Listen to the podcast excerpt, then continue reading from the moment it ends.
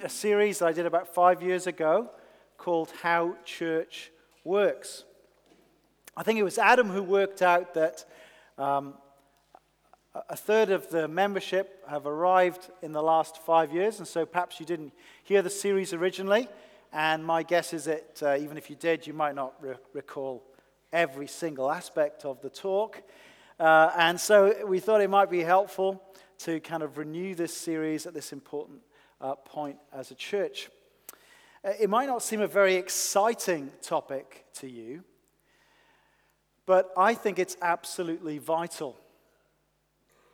Uh, we have in this city uh, various places that would call themselves Christian churches, but they don't preach the gospel of Jesus Christ. Why is it that some churches preach the gospel and have a high view of Scripture, and others have a lower view of Scripture and don't seem to quite get around to preaching the gospel? I want to suggest to you that the, the vital difference is the lack of godly leadership that fulfills the pattern that we see in Scripture itself. One of our books in the New Testament is a letter by the Apostle Paul to a guy called Titus. And he says, Look, the reason I left you in Crete is that you would complete what was uh, unfinished, which was to make sure that there were elders appointed in every church uh, where a church has been established in the towns of Crete. And as you read the whole letter, you can see how crucial it is to secure the gospel in a region, to have godly elders with a grip on the truth. Because if you do not have elders who really believe the gospel, who sit under the word of God and shape the church by its teachings, then the church loses the gospel. It drifts away from it. And if you don't have elders who model a godly life, then the members of the church just don't know what a Christian life looks like, and they share equally the same confusion of the society around the church. So I just think this is absolutely a vital topic. And we're considering it particularly because um, every five years we go through a, a process of reevaluation of who should be elders and deacons. Uh, some of our elders will be leaving to go to a church plant. Others have served 10 years and, and are stepping back to have a breather. And so we are looking to the church to prayerfully uh, help us work out who should be elders for the next five years. And once we've done that process, we'll also be looking about who can serve as deacons over the next five years. So this is a big year, 2020, hence this series.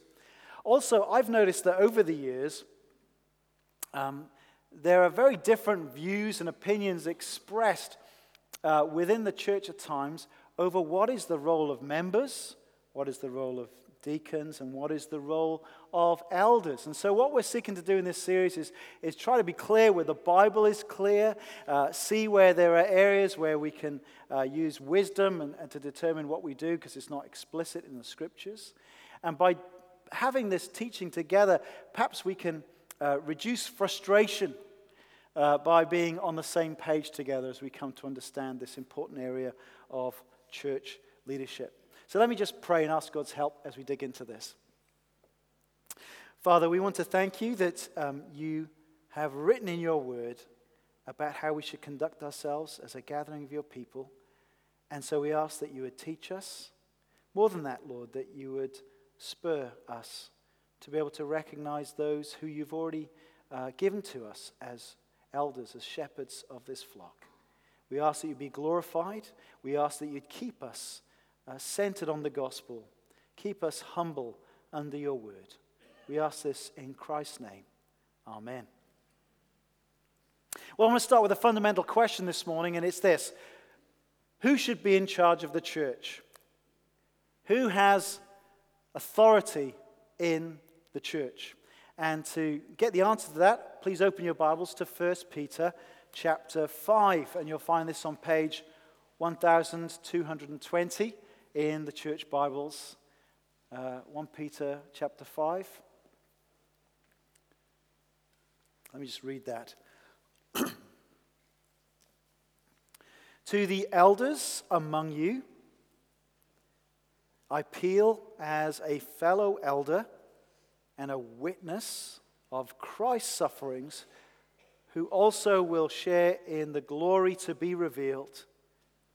Be shepherds of God's flock that is under your care, watching over them, not because you must, but because you are willing, as God wants you to be, not pursuing dishonest gain, but eager to serve, not lording it over those entrusted to you, but being examples to the flock. And when the chief shepherd appears, you will receive the crown of glory that will never fade away. In the same way, you who are younger, submit yourselves to your elders. All of you, clothe yourselves with humility towards one another, because God opposes the proud, but shows favor to the humble. This is God's word. So, who has authority over the church? Two crucial words in that section, and they are these chief shepherd. See, we as Christians are described as God's flock, and there in verse 2, uh, the, uh, the Apostle Peter commands the elders of the church to be shepherds of God's flock. But it's vital for us as elders and members to always recognize that elders are merely under shepherds. Jesus Christ is the chief shepherd. Jesus is the senior pastor of Charlotte Chapel. In a number of places in Scripture, it's, it's, uh, we're described, human beings are described as, as sheep that are going astray. Uh, turn back to uh, chapter 2 and verse 25. For you were like sheep going astray. But now you have returned to the shepherd and overseer of your souls. Why is there a Christian church? It is because Jesus is the good shepherd, the one who came and laid down his life for the sheep. Uh, it, as it says in verse 24, he himself bore our sins in his body on the cross. Uh, the Lord Jesus saw us in our rebellion and our sin, showed compassion upon us, came uh, took on human flesh and, and died for us on the cross, taking the punishment uh, that was due to us. And he, he rose again. He is now the one who gathers his redeemed people, his blood bought people together. He is the, the, the shepherd and overseer of our souls.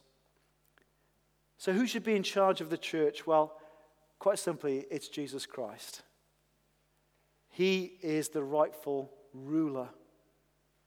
Uh, Colossians chapter 1, verse 18 puts it this way He, meaning Christ, is the head of the body, the church.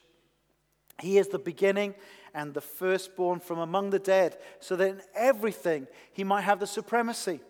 Or in Ephesians chapter 5, in a section that deals with husbands and wives and thinks about uh, roles, it says this about Christ Christ is the head of the church, his body, of which he is the Savior. The church submits to Christ. It's quite clear, isn't it? Jesus is Lord over everything in creation, and he's Lord over the church, his blood bought people. He's bought us at great cost, and he has the authority to rule over us and does rule over us. The question is this How is the authority of Jesus exercised in a local church? Well, here's a little summary statement I've put together, and I want to try and then uh, show you from the Bible uh, where I got it. And here's a little statement Jesus rules by his word through elders who are qualified and spirit called men. Jesus rules us by his word through elders who are qualified and spirit called men. So let's just break that down. Let me show you different scriptures that kind of were, that led me to come up with that little statement.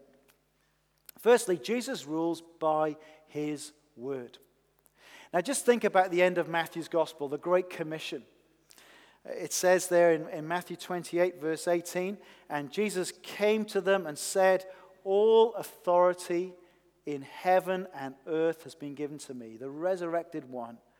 Uh, he has all authority in heaven and on earth, and he uses that authority to do this. He, he, he sends them out. He gives them this instruction to the apostles that they should go and baptize people in the name of, of God, Father, Son, and Holy Spirit, and teach people to obey everything commanded by Jesus. And so that's what the apostles did. They obeyed Jesus by going out into the world, preaching the gospel. People repent of their sins, people put their trust in Jesus, uh, they got baptized. And you see, churches are, are not buildings, uh, they are gatherings of baptized believers who gather together to be lifelong learners of Jesus. We gather as those who want to hear his uh, word and obey him. That's what a local church is. It's a congregation of baptized believers who are about that. And so it's important to realize who rules us as a church. We're not ruled by the Queen or the Pope. We're not ruled by the General Assembly or a synod of bishops, not by traditions, not by uh, the agenda of this world, but by the Lord Jesus Christ, who governs us by his word. So, practically, what that means is that the Bible, the Word of God, must be absolutely central in our church life. And I hope that you see that that is the case in this church. Uh, the Word of God must be our supreme authority in our congregation, in our small groups, in our Sunday school, in our elders' meetings, in our corporate worship. Um, in our life as a church, as we determine our practice, our goals, our agenda, we're not free to make up what we think the Christian life is like. We're not free to make up what we think church should be like to suit us. Uh, we need to be those who humbly sit under the Word of God, the Bible. We're not free to change uh, what we do just to fit in with current fads and modern day sensibilities. I mean, the Christian church is has always been under colossal pressure to conform its life to the kind of the standards, standards and values of the world around it, uh, which, of course, it would be a very confusing task because it's in constant flux. Uh, the Bible teaches that men and women uh, are created equally in the image of God and are given uh, complementary roles within family life and church life. And uh, so we understand from 1 Timothy chapter 2, which we're going to get to a little bit later, uh, when it says, I do not permit a woman to teach or to assume authority over a man. And then immediately goes into a section on the qualifications of elders, which clearly refers to them as men. Our understanding is that the office of eldership is one that is restricted to qualified men. Now, the cultural pressures of feminism. Um, that basically wants to eradicate any sense of any differences between men and women has shifted some churches to um, adopt women elders and pastors.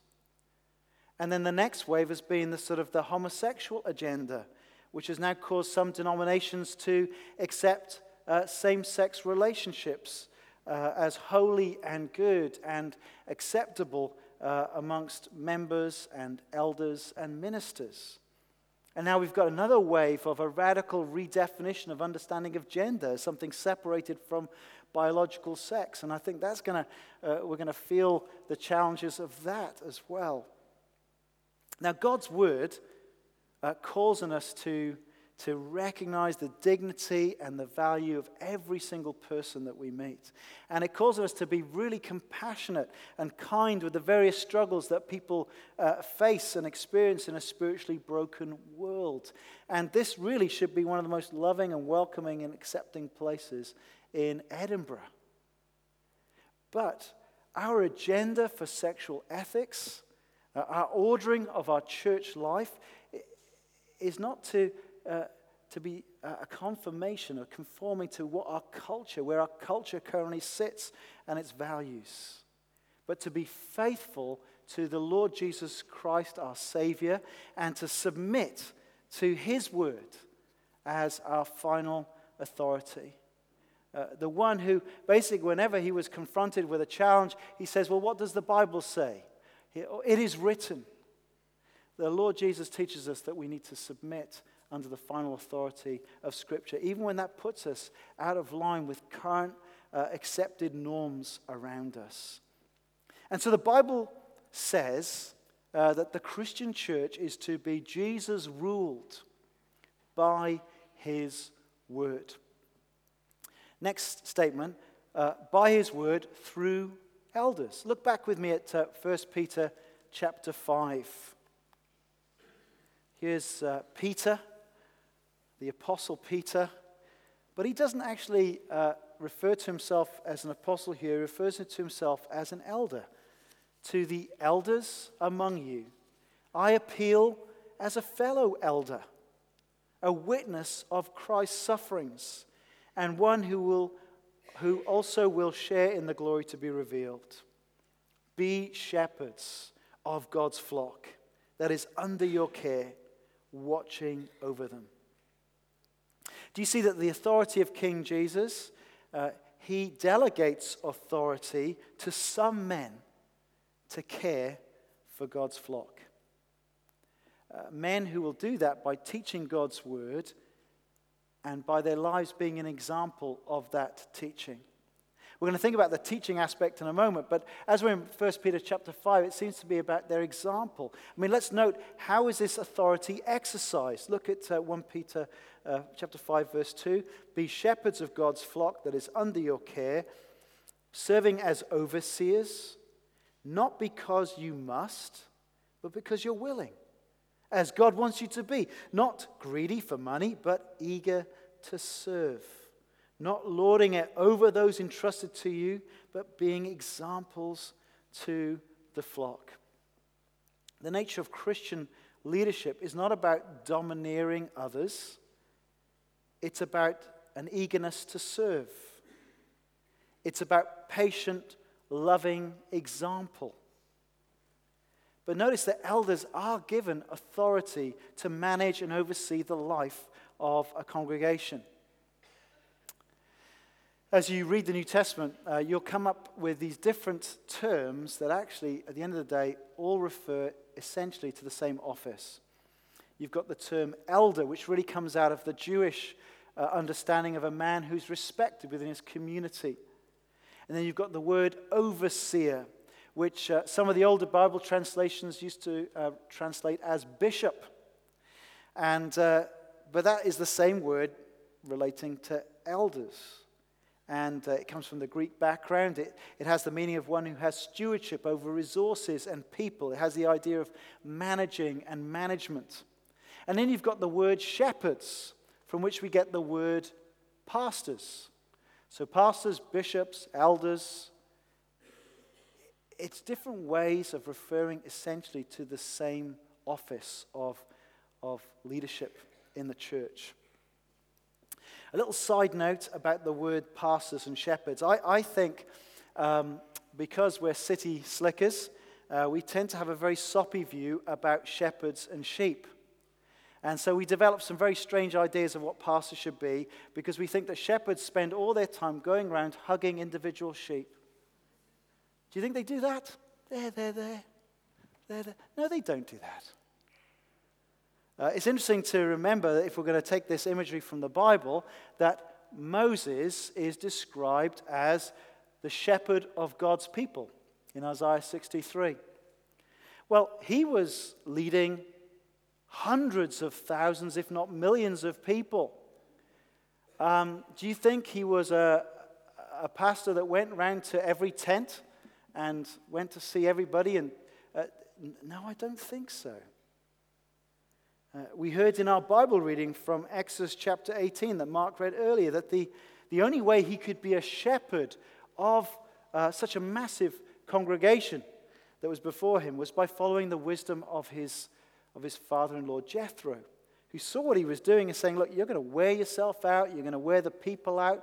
No, you need to delegate responsibility to capable men who will be able to care over thousands and hundreds and, and, and fifties and tens.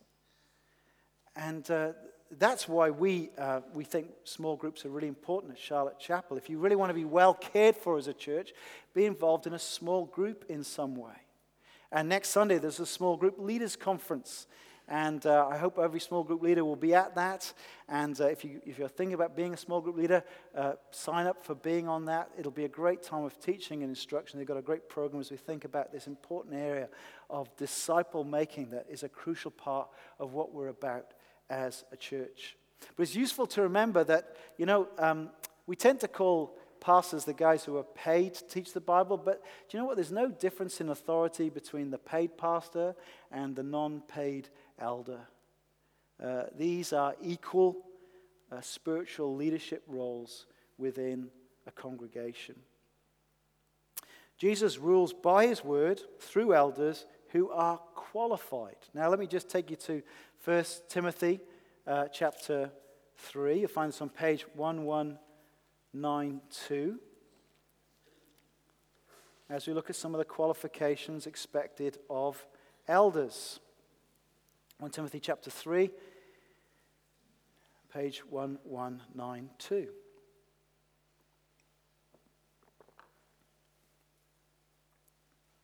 Here is a trustworthy saying If anyone sets his heart on being an overseer, he describes a noble task. Now, the overseer must be above reproach, the husband of but one wife, temperate self controlled, respectable, hospitable, able to teach, not given to drunkenness, not violent, but gentle, not quarrelsome, not a lover of money. He must manage his own family well and see that his children obey him with proper respect. If anyone does not know how to manage his own family, how can he take care of God's church? He must not be a recent convert or he may become conceited and fall under the same judgment as the devil. He must also have a good reputation with outsiders so that he will not fall into disgrace and into the devil's trap. Notice what's not on the list. I don't know whether you ever watch um, The Apprentice and uh, these guys thrusting for leadership in the business community. They're a scary bunch, aren't they? Uh, we're looking for pushy, uh, hyperbolic, uh, loudmouths. Well, there's none of that in this list, is there? It's actually a pretty ordinary list. Uh, it doesn't mention about how wealthy you are. It's not about um, how intellectually gifted you are. It's not about whether you've gone to the right schools or, or, or, or things like that. It, in fact, you know what? Most of these characteristics are character issues, aren't they? And do you know what? They're expected of every Christian. It's not as if, okay, we want elders who are not given to drunkenness, but the members can get as bloated as they want. Uh, that, that, you know, the point is that the level uh, of, of, of um, character of leaders actually is expected of all Christians. But it's especially something you want to see in your leaders. They, they should model that because we've seen the importance of example. There is kind of one um, character, uh, one issue that it's not a character trait and an area of competence, and it is this thing able to teach. And you can see how uh, critical that must be as we see that Jesus rules through his word. Uh, the, the nature of Christian leadership is exercised through teaching God's word. Uh, really, if I start teaching you something that's not in God's word, pay no attention to me just because I'm the, an elder in this church. It doesn't confer upon me any special authority. It is the degree to which I'm faithful in preaching and teaching God's word that you are called to uh, understand and submit and obey to God's word together. But the qualifications are about proven character and this competence able to teach. By the way, we're not looking for men who can teach and preach to hundreds of people. Um, not many people can do that. I'm not sure I can do it. But nevertheless, I keep getting up and giving it a go. But we're looking for men who are able to teach the Word of God one to one, who can teach in small groups, who, are, who, who know what the truth of God's Word is, uh, know how to teach it to others, know when they hear error, know how to correct it and refute it, and get people on the right track. That's the qualification that we're looking for, able to teach. And I think Paul's great concern as he uh, looks at this list, it's interesting. Uh, I think this is a list that's not um, a total exhaustive list. For instance, it doesn't talk about does he pray and does he read the Bible. Uh, I think those are pretty important things you want to find out about your potential elders. But I think this is a list because his concern is that the, the world, uh, the community around the church, he wants them to be able to look at the church and see the lives of its leaders and say, oh, yes, there's something incredible about what's going on with that community of people. Their, their lives are changed, they're different. There's something attractive about that. And so, actually, this is a, a characteristic that's not to kind of. We, we don't want people look at the church and say, my goodness, they, these are terrible people. I don't want anything to do with the Bible. Uh, the, you know, this person who's an elder, he's not safe in the work. The girls don't feel safe around him. And when you go away for the Christmas night, he's terrible. Just gets out of his head. well, that's not who you want as an elder, is it?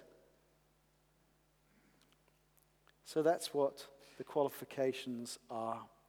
Jesus rules by his word through elders who are qualified and spirit called men. In Acts chapter 20, uh, the, uh, the Apostle Paul calls the Ephesian elders to himself. It's their last meeting together. It's quite an extraordinary chapter. And as he uh, talks to them, he warns them about the dangers of false teachers who will come up even amongst the elders themselves. And, uh, but he says to them, verse 28 Keep watch over yourselves and all the flock of which the Holy Spirit has made you overseers. Be shepherds of the church of God, which he bought with his own blood. Here's the great preciousness of the people of God, bought with the very blood of God. But notice who makes overseers, who makes elders? It's not done uh, by virtue of simply a vote by members it says that elders are appointed by the Holy Spirit. Our role as elders and members is to identify within our congregation those who are already functioning as pastors, as elders, as overseers in our fellowship. Uh, uh, that's what the nomination process is about. Uh, we've written to the members. You've got a list of kind of any, any bloke who's a full member on that list in our congregation. And we're asking you to prayerfully look at that list and write down and nominate those that you see uh, are qualified as elders, who are functioning as elders already within the life of our church. You see that they're able to, they've, they've got an instinct when they're talking with people to open up the Word of God with them, to show them something from the Bible, to pray with them, to encourage them. These are the sort of people that you should be nominating as potential elders. And we as elders will look at that list and we'll approach people and see who's willing to stand. And uh, we will finally come back to you with a list of, uh, of names, which we will then ask for you to, again, to uh, endorse with a vote to say, yes, we recognize these people as elders and they'll serve as elders over the next uh, five years. And so please, would you pray about this process? It's a very significant uh, stage. Pray that we will continue to see qualified elders, shepherds, overseers in our congregation. Finally, what is it you should expect elders to do in a church? Well, please open, uh, turn to Ephesians chapter 4. Ephesians chapter 4, page 1175 in the church Bibles. Ephesians chapter 4.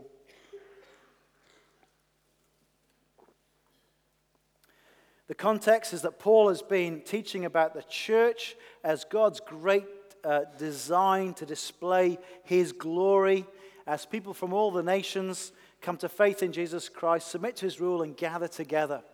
Um, where do people in Edinburgh go to see God? Well, you can't see God, He's Spirit.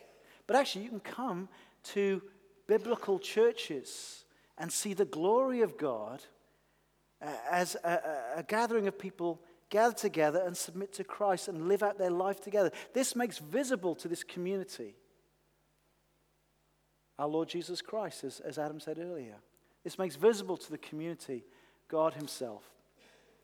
And in chapter 4, he urges the, the, the, the church in Ephesus to work hard uh, at maintaining this fundamental unity that we have in Jesus Christ. Look at verse 3. Make every effort to keep the unity of the Spirit through the bond of peace. There is one body and one Spirit, just as you were called to one hope when you were called, one Lord, one faith, one baptism, one God and Father of all, who is over all and through all and in all. And this unity and growing maturity of the church comes through being equipped by men gifted by Christ. Look at verse um, 11. So Christ himself gave the apostles, the prophets, the evangelists, the pastors, and teachers to equip his people for works of service so that the body of Christ may be built up until we all reach unity in the faith and in the knowledge of the Son of God and become mature, attaining to the whole measure of the fullness of Christ. See, elders, pastors are the gift of Christ to his church. Uh, apostles and prophets were foundational. They've done their work. We've got the the, the Bible in front of us. We've got the New Testament, but we have today still the evangelists, the pastors, and the teachers. And what's their job? What's the job of pastors, elders?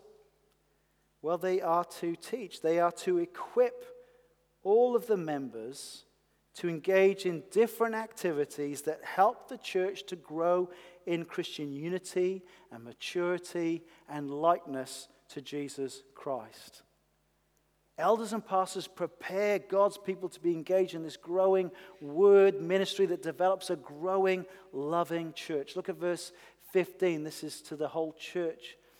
Uh, instead, speaking the truth in love, we will in all things grow up into Him who is the head, that is Christ.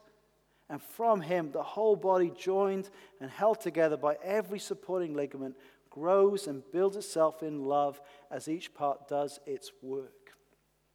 What a beautiful picture this is of church life, isn't it?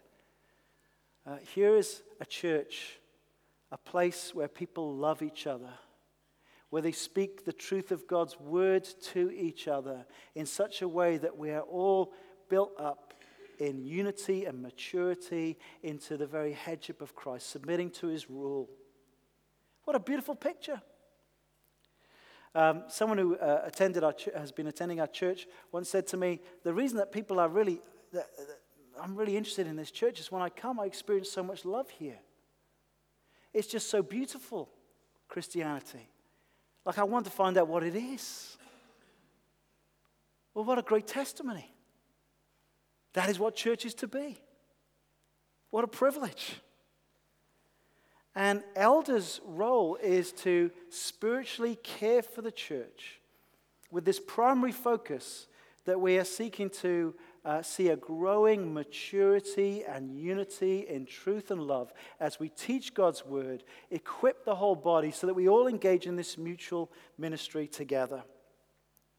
Now, I was told a few years ago um, uh, that if I was a proper pastor, I should personally visit every member twice a year. Well, I, I you know, I shudder under the weight of that expectation. Uh, that would fill my diary with, with 1,240 appointments every year before I do anything else. Uh, it's not realistic.